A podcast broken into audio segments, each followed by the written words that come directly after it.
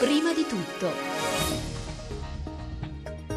Sono le 6 e 13 minuti, buongiorno, buongiorno da Paolo Salerno e ben ritrovati all'ascolto. Vi ricordo subito i nostri recapiti per gli sms il 335 6992 949, lo ripeto 335 6992 949 l'indirizzo di posta elettronica prima di tutto chiocciola rai.it. Do subito il buongiorno a Milena Minutoli e le cedo il microfono per cominciare a dare un'occhiata ai quotidiani oggi in edicola. Alle 6.13 di questo giovedì 29 maggio i quotidiani di oggi aprono con la notizia della nuova alleanza anti-Europa tra Grillo e il leader inglese dello UKIP Farage, mentre la Lega si accorda con la Le Pen. Intanto Renzi all'indomani del voto europeo annuncia un'accelerazione sulle riforme della pubblica amministrazione, della giustizia e del lavoro. Ma sempre sulle nostre prime pagine, anche gli ultimi dati Istat, l'Italia continua a soffrire e i consumi scendono del 2,6%. E cominciamo quindi con il Corriere della sera che apre appunto con la minaccia degli euroscettici dopo il voto. Farage e Grillo faremo guai, a destra l'asse Le Pen Salvini, due fronti diversi contro l'Unione Europea con l'obiettivo di fermare l'integrazione. E in taglio alto del Corriere della Sera i dati Istat, in Italia mai così pochi neonati e più mamme lasciano il lavoro, gli italiani vivono sempre più a lungo, ma anno dopo anno nascono sempre meno bambini e appunto più madri lasciano il proprio posto di lavoro. 515.000 bimbi, 11.000 in meno del precedente record del 1995. Le difficoltà delle famiglie in 5 anni emigrati 100.000 giovani. E poi c'è un fondo interessante di Gianna Fregonana e Orsola Riva che dice ma non accusate le donne. E ora andiamo a centropagina, finalmente una buona notizia, le adozioni in Congo, la felicità dei genitori, sono in Italia i 31 bambini tanto attesi, mentre sempre a centropagina le case farmaceutiche paghino 1 miliardo e 200 mila euro. La richiesta del risarcimento fatta dal Ministero della Salute alle aziende Novartis e Roche per la vicenda relativa all'ipotesi di cartello tra le due aziende per incentivare l'utilizzo di un farmaco per gli occhi più costoso. Lucentis rispetto a un altro di pari efficacia, Avastin meno costoso. E ora andiamo sulla prima pagina della Repubblica, Repubblica che apre con le riforme a cui Renzi vuole dare appunto una svolta all'indomani del voto europeo, corruzione, subito i ponteri a Cantone, dice Renzi, ed ecco questa la sua roadmap, il Premier riscrive il cronoprogramma delle riforme, Padoan, soldi ai comuni per la Tasi, pronti a pagare le imprese. A centropagina della Repubblica, anche qui la fotonotizia, una bambina in braccio alla sua mamma, i bambini del Congo ritrovano mamma e papà, l'attesa durata quattro mesi, poi finalmente la festa. Mentre a centropagina della Repubblica abbiamo eh, la, eh, il boss pentito Antonio Iovine che dice Così pagavo i politici, i primi verbali del capo di Gomorra, eravamo i re degli appalti.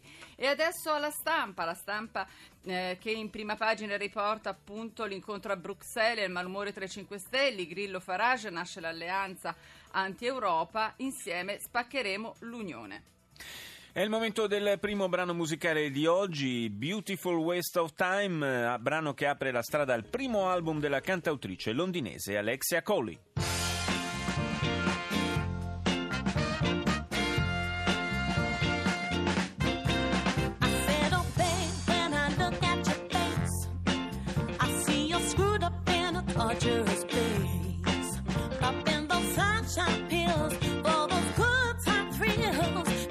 promises I blow and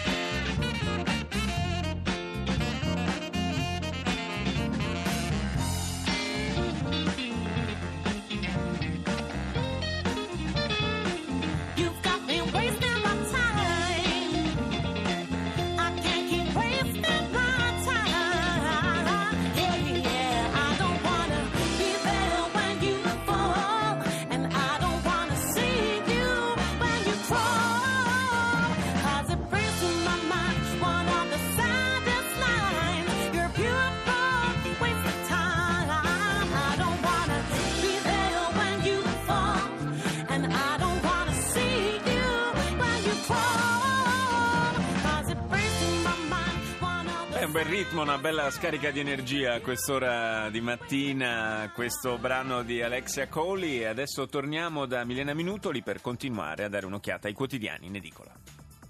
E alle 16, minuti e 40 secondi apriamo con il messaggero. Unione Europea cresce il fronte antirigore. Padoan, Europa al bivio, la svolta arriva dall'Italia. Primi sì da Olanda, Svezia, da Olanda, Svezia e Danimarca.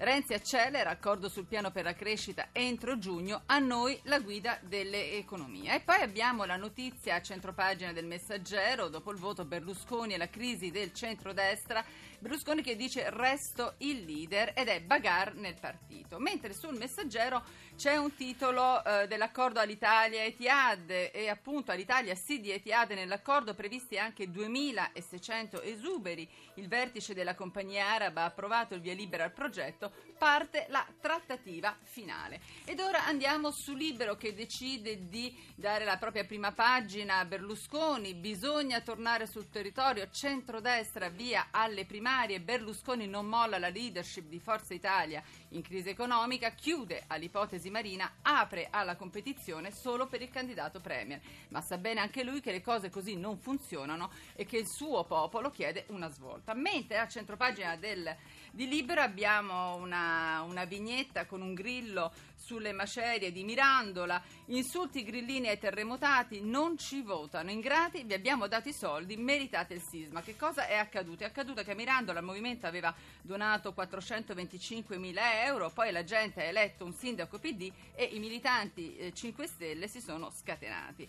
A centropagina di Libera abbiamo anche la notizia eh, dei bambini congolesi ritornati in Italia, blitz del governo in Congo, la Boschi torna con i piccoli, adesso però, dice Libero, ci vuole il bis per i Marò. E andiamo ora alla pagina del manifesto, eh, manifesto che apre con una notizia che arriva direttamente dalla Francia e titola Il front d'Europa, Calais Europa il confine della zona Schengen, dall'altra parte del mare la Gran Bretagna, nella città che ha dato il 31,75% al Front Nazionale, il primo ministro socialista ha deciso ieri di sgombrare con la forza, con il pretesto delle condizioni sanitarie, i campi improvvisati abitati da 600 profughi di guerra, molti minorenni. Marine Le Pen, la Lega e i razzisti d'Europa ringraziano. E poi abbiamo la prima pagina del giornale, giornale che apre con Berlusconi. Berlusconi mette in riga Forza Italia e eh, appunto scrive del vertice, il vertice che c'è stato ieri per il rilancio, Berlusconi che dice il leader resto io, non parliamo dei miei figli e poi ricuce le divisioni, sulle primarie decideremo più avanti.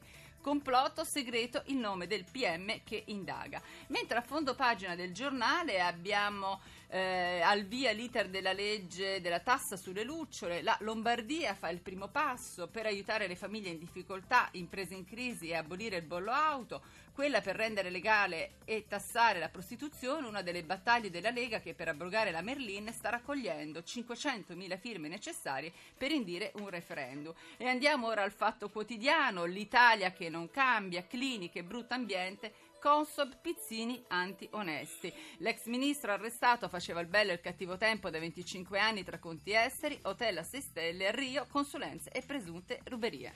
Grazie Milena, adesso andiamo a dare il buongiorno al primo ospite di oggi, Daniela Colombo dell'organizzazione del Festival della Parola di Chiavari. Buongiorno. Buongiorno a voi e a tutti i radioascoltatori.